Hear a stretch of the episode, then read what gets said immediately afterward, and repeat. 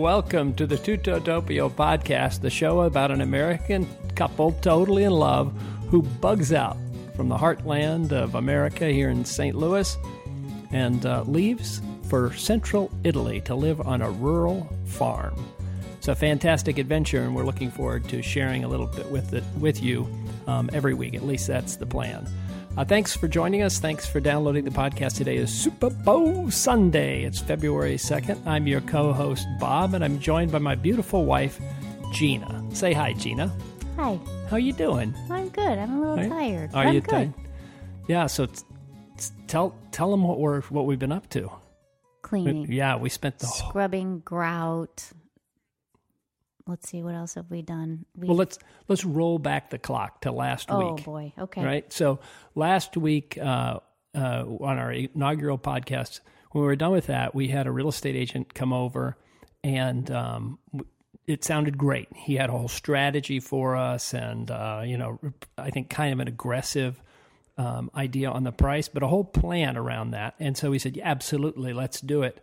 And um, then we took the dogs for a walk in Forest Park. And when we came back, there was a coming soon sign in our front yard. And I think it bothered you a little bit. Yes, it, I think it. I think it freaked me out. I think um, you seem to be very excited by it, and I just thought, oh my gosh, this is for real. Yeah. So it it took me. uh, Yes, I think I I. Uh, yes. It, it all got real, real quick, right? Uh huh. It did. It Yeah. did. I mean, we've been talking about this for years and years and years, but it wasn't until I saw the coming soon sign that I think it really sunk in. Right. So we've got um, like a photographer or a videographer or something like that. yeah, our realtor is our neighbor, um, Greg, Yep. who's just this great guy, and he's he's got us all set up. So they're coming the next tomorrow or the next day, something like Tuesday, yeah, okay. Tuesday. So we've been trying to get the place in ship shape. We had uh, we had some mulch delivered, and Yes. um, that looks great. That, so the outside looks fantastic. I've been cleaning the basement and the garage. I've been. I, I think what I've been doing is debulking. You know what I mean? Like taking big things and taking them out to the alley and putting them in the dumpster and that sort of stuff. I haven't been doing any fine like scrubbing or dusting or any of that kind of business, but getting rid of a bunch of stuff. Right? And what have you been working on? You scrubbed grout? I scrubbed grout in the icebox room, even though you said, "Oh, No, it looks I don't Mm. good. know if it makes a difference," but Oh no, no, no, no! It makes a difference. It, it's not the same as regrouting, but I don't think we're going to get into that kind of stuff. And then after you cleaned out the basement, I mopped the Mm-hmm. basement floor. Again, probably completely neurotic, but it's something Adeline and Delight would have done Yeah, our, if they our- had their house for sale. So it's just mothers. in my bones. yeah, it's kind of weird. I think. it's weird? Well, it, so we've been living here how long? Seven years. Uh, since 2006. So, s- oh, yeah, seven, Yeah. seven and a half years, Yes, almost come close on eight years, right? Mm-hmm. And the and we keep a pretty clean house, Mm-hmm. wouldn't you say?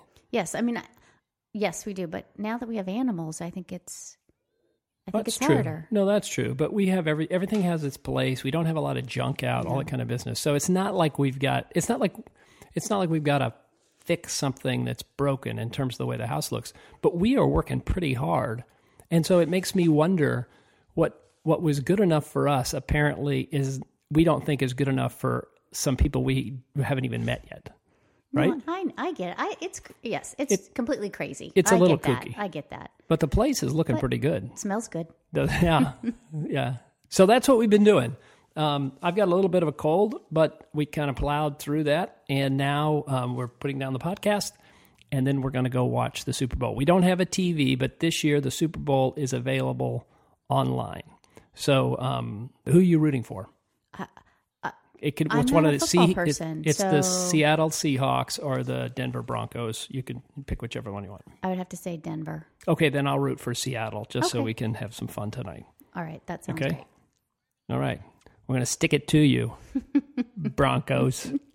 All right. Um, we're still we're still working on the visa and the residency stuff. I found some more information about how to in, um, import a car, which I think is going to still be a huge pain in the neck. Are we going to do that? Well, I have a 1974 Toyota Land Cruiser, which is in really good mechanical shape, and it's a great car for driving around, probably driving around the farm and driving to the sea. So it'd be fantastic if we can do it. But it's, I think it is going to be a little difficult. But I found a, I found a, a, a website that a guy put together. He, he moved a car, I think from California to Italy, and has all the details. So Oh, you didn't tell me you found it. yeah, well, I found it today. Oh, I was taking fantastic. well, I while you were scrubbing grout. Yes.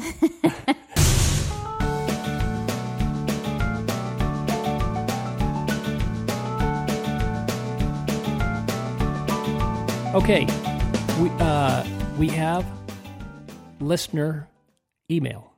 really? Yeah, can I read it to you? Kind of exciting. Sure. Okay, let's see. Let me find it. It's from uh, Our one listener. it's from a listener. That's right. Uh, boy, the print is really small. You t- it's from Heather of Heather and Dave. You two are way cool. I love the music interludes throughout the podcast. It all sounds and looks just magical. I do want to hear more about Pecorino Vino versus Formaggio, for sure. Keep it coming, and thanks for giving us the ability to live la dolce vita vicariously. Ciao, Heather. That's great. I know, isn't that great? So tell us, to explain a little bit about the pecorino grape. I mean, people know a little bit about the cheese. I don't think we have to say so much, but you can go to almost any store and find pecorino, right? Here in the U.S. Pecorino cheese. Cheese, yeah. Not the Yeah. not So the let's wine. let's talk about the grape and the wine.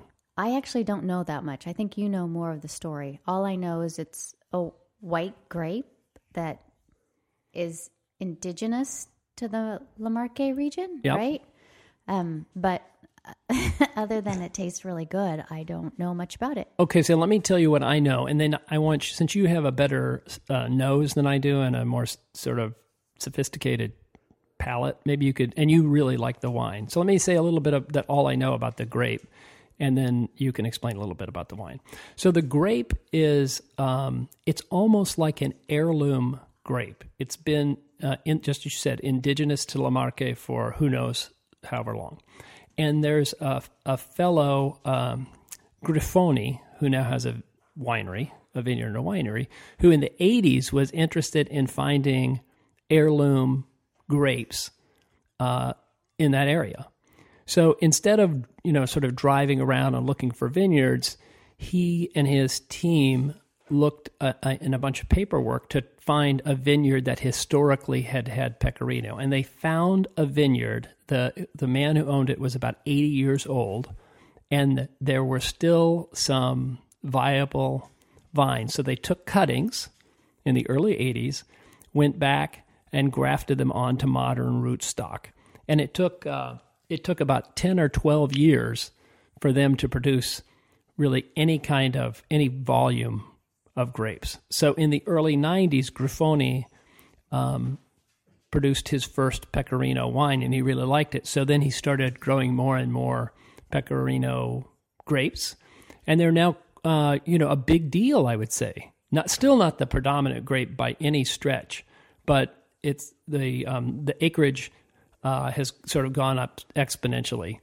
Um, and so uh, and so that's the that's the pecorino grape. That's why probably people in the U.S. haven't heard about it, and people I, I suppose that many Italians haven't heard heard about it, heard that much about it because it hasn't been around that long mm-hmm. in, in terms of modern production. So explain a little bit about the way the the grape tastes, mm. the wine tastes. So I was never really a, a white grape or white wine drinker. I was I favored reds, but we went. Oh boy, I don't know when we discovered it. I mean, it was on one of our trips, and I had it. Um, and do you recall when we had it the first time? No, not don't really. know. I don't know, but it's much more minerally. I wouldn't say it's oaky. No. It's uh, uh, really crisp.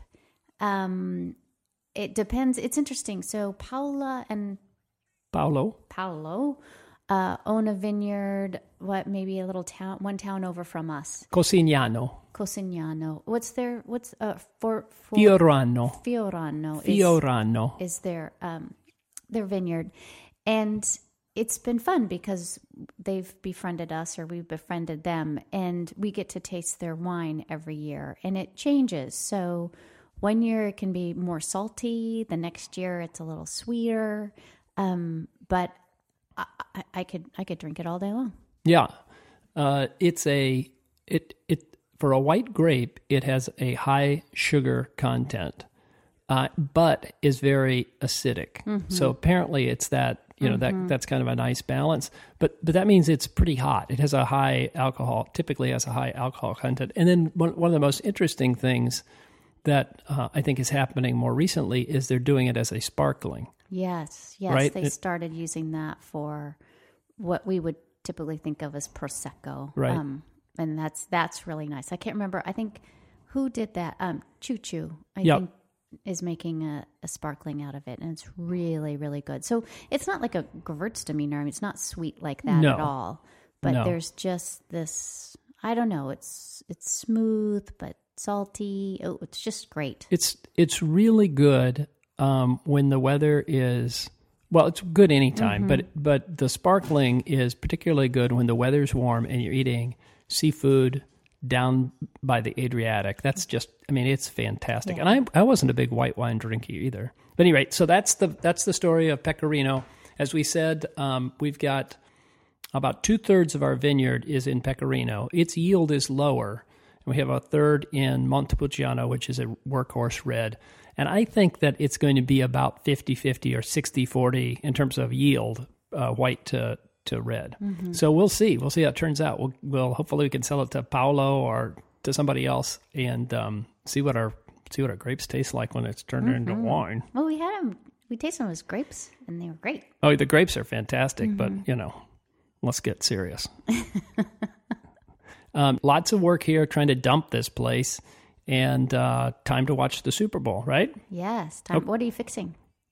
What uh, leftovers? Oh, Yeah, great. don't you think? yeah, that sounds Uh, great. wait a minute. I baked a loaf of bread Okay. from scratch, Mm-hmm. sourdough bread. So maybe we can, I don't know, something that we can put on some bread. Maybe some cheese. Cheese with bread. Fantastico, Gina. Brava. Okay.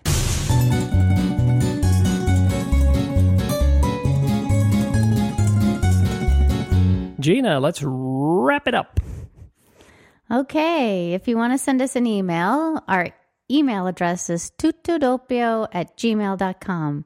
That's T U T T O D O P P I O at gmail.com. Bob has, has printed that out phonetically so I get it correct. You don't sound like you're reading it at all. Okay, good. And you, you look great in those reading glasses, by the you. way. Thank you. Oh, here comes my favorite part. Okay. You can also visit us online at tuttodoppio.com. Please go check out the website. Bob's always adding new things to that. That's not my favorite part. Next one. Or follow us on Twitter. Here it is. Our Twitter handle, Love that. that's ridiculous, Twitter handle. is tutto underscore doppio. T U T T O underscore D O P P I O. Is that really, are they called handles? That's like in the old days, right?